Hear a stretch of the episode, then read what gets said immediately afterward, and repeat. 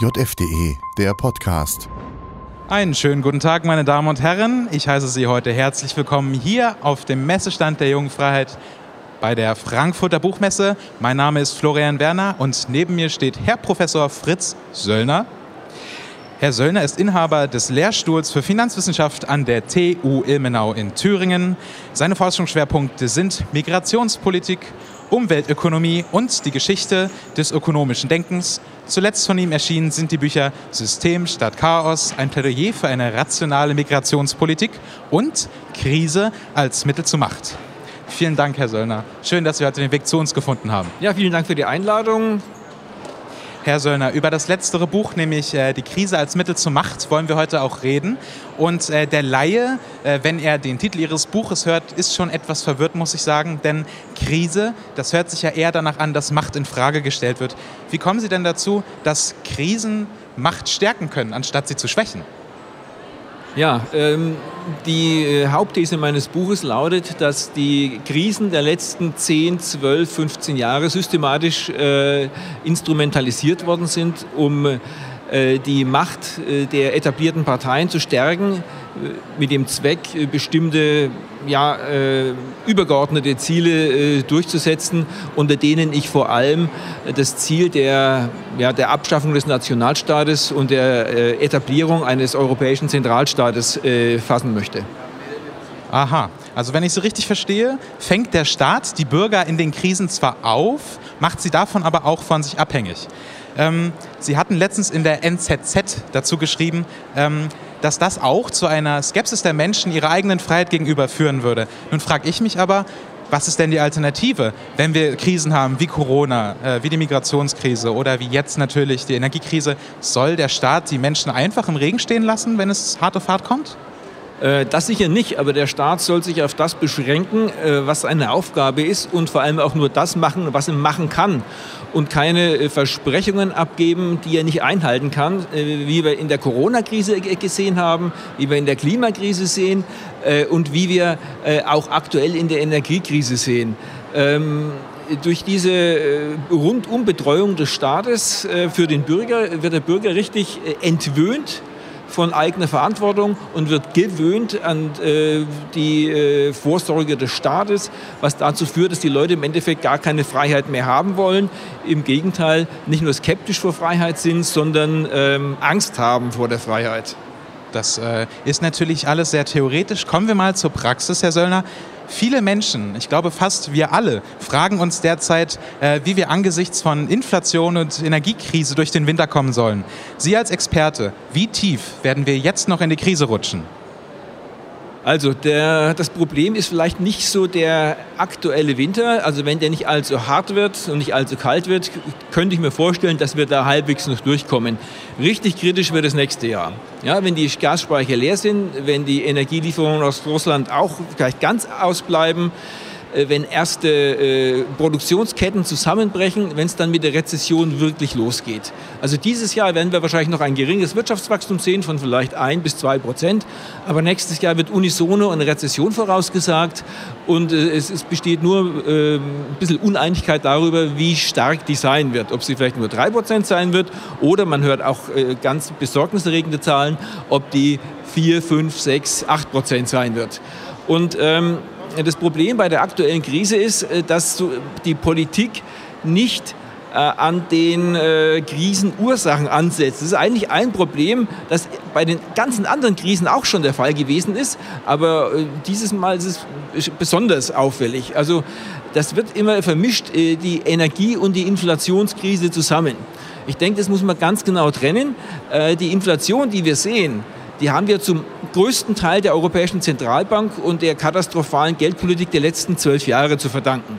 Ja, da kann der Putin nichts dafür, obwohl der jetzt als bequemer Sündenbock immer herhalten muss.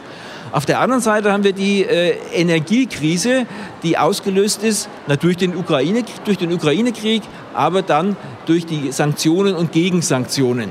So, was die Politik jetzt macht, ist, sie verspricht irgendwelche Entlastungen. Das ist vollkommener Unsinn. Die gesamte Volkswirtschaft kann nicht entlastet werden. Wir haben eine Verschlechterung des Austauschverhältnisses von Import zu Exportgütern äh, erlebt. Das heißt, ein Teil unseres Volkswohlstandes, ein Teil unseres Wachstumspotenzials ist weg. Ja? Das wandert das Geld nach Norwegen, nach Saudi-Arabien, nach Russland und das ist weg. Sie können von diesem Effekt die Volkswirtschaft nicht entlasten. Sie können nur die Belastung umverteilen innerhalb der Volkswirtschaft. Das ist alles, was zusätzliche Kosten verursacht. Und das Problem ist, man macht jetzt solche Eingriffe in den, äh, in den Preismechanismus mit Gaspreisbremse und diesem und jenem und Transferzahlungen. Aber wenn man zu hohe Energiepreise hat, dann gibt es nur einen einzigen Weg, das vernünftig zu lösen. Man muss das Energieangebot erhöhen. Alles andere funktioniert nicht. Und da gibt es zwei Möglichkeiten. Entweder man sagt, okay, Ukraine-Krieg schön und gut, uns interessieren die deutschen Interessen, wir beenden die Sanktionen und importieren weiter Öl und Gas, dann gehen die Preise bestimmt runter. Oder die andere äh, äh, Alternative, wenn man das nicht will und die Sanktionspolitik fortführen will, ja, dann muss man den sauren Apfel beißen und die Kern- und die Kohleenergie reaktivieren und darf nicht über jedes Monat Laufzeit so rumeiern. Ja, alles andere wird nichts helfen.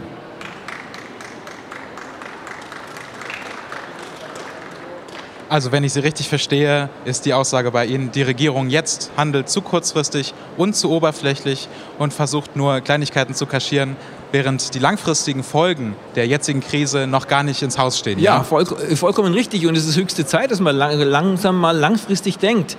Und äh, es mag gewisse Gründe geben für die Politik, so wie sie jetzt betrieben wird. Aber was ich mir wünschen würde und was bis jetzt fehlt, ist eine offene, vorurteilsfreie Diskussion über diese Politik, über die Ziele der Politik, über die Mittel der Politik. Es ist so wie in den letzten Krisen, die Politik ist alternativlos. Ja, es wird nicht darüber diskutiert, über mögliche Alternativen. Und vor allem die, die deutschen Interessen, die nationalen Interessen, die, werden die werden gar nicht berücksichtigt. Man schaut, was will Washington, was will Kiew, was will Brüssel. Aber wie jetzt die deutschen Interessen aussehen, das scheint entweder gar keine oder nur eine extrem untergeordnete Rolle zu spielen. Es geht hier also wirklich um internationale, wenn nicht sogar globale Zusammenhänge. Ähm, der Euro als äh, europäische Gemeinschaftswährung ist ja eine der, der ganz, großen, äh, ganz großen Größen in den letzten äh, Jahren und Jahrzehnten gewesen. Und äh, viele äh, Ökonomen äh, sind ja schon seit langem dabei zu mahnen, dass der Euro an sich keine Zukunft mehr haben würde. Ähm, jetzt der Krieg in der Ukraine. was sagen Sie? Ist das das endgültige Aus für die Währung? Also ähm, der Krieg in der Ukraine wird nicht äh, das Aus für den Euro bedeuten. Wenn es einen Aus für den Euro gibt, dann nur dann, wenn die Inflation so stark ist, dass die Leute da einfach nicht mehr mitmachen und sich sagen, äh, das ist eine Fehlkonstruktion, das wollen wir nicht mehr, wir wollen wieder die Mark. Das könnte das Aus für den Euro sein. Das wären aber die... Äh, ähm, EZB-Leute in Frankfurt und die Europäische Kommission in Brüssel äh, zu verhindern wissen. Man wird stattdessen versuchen, äh, diese Inflation dazu herzunehmen und zu sagen, ja, das passiert alles nur, weil wir noch keine richtige Union sind. Wir brauchen eine gemeinsame Wirtschafts-, eine gemeinsame Finanz-, eine gemeinsame Steuer, eine gemeinsame Sozialpolitik und dann ist der Euro ganz super toll und dann wird das alles funktionieren. Also das ist so die Strategie, die ich mir vorstellen könnte. Ähm, aber um die Ausgangsfrage nochmal zu beantworten, also durch den Ukraine-Krieg an und für sich äh, wird der Euro nicht untergehen. Und Sie haben das auch vorhin schon etwas anklingen lassen. Ähm, die Diskussion über die nächsten politischen Schritte äh, scheint nicht allzu frei äh, vonstatten zu gehen. Ähm, und dann natürlich auch noch mal an Sie gefragt. Ähm, Sie sind ja nicht nur Ökonom äh, und Hochschullehrer, sondern auch ein engagierter Bürger. Äh, vergangenes Jahr wurden Sie äh, Mitglied im Netzwerk Wissenschaftsfreiheit. Und äh, das ist ja auch schon, äh, da fragt man sich, äh, wieso dieser Schritt?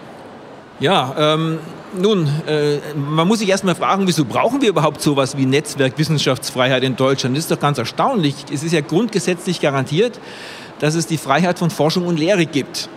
Ähm, mit dieser Freiheit von Forschung und Lehre ist es heutzutage aber an vielen Hochschulen und in vielen Fachbereichen nicht mehr besonders äh, äh gut bestellt. Also da gibt es schon Einschränkungen, was die, äh, was die Lehre angeht. Es gibt Vorschriften, was man erforschen darf und was man nicht erforschen darf. Das wird dann über Berufungen gesteuert und über Mittelvergaben und Drittmittelvergaben. Äh, da mache ich mir schon Sorgen, wobei ich für mich selber sagen muss, äh, dass ich bis jetzt in dieser Hinsicht noch keine Probleme gehabt habe, was vielleicht daran liegt, äh, dass äh, ich an der TU Ilmenau bin. Das ist in Thüringen einerseits und es ist eine technische Universität, wo vielleicht der gesunde Menschenverstand noch etwas stärker ausgeprägt ist an vielen, als an vielen eher geisteswissenschaftlich orientierten äh, Hochschulen.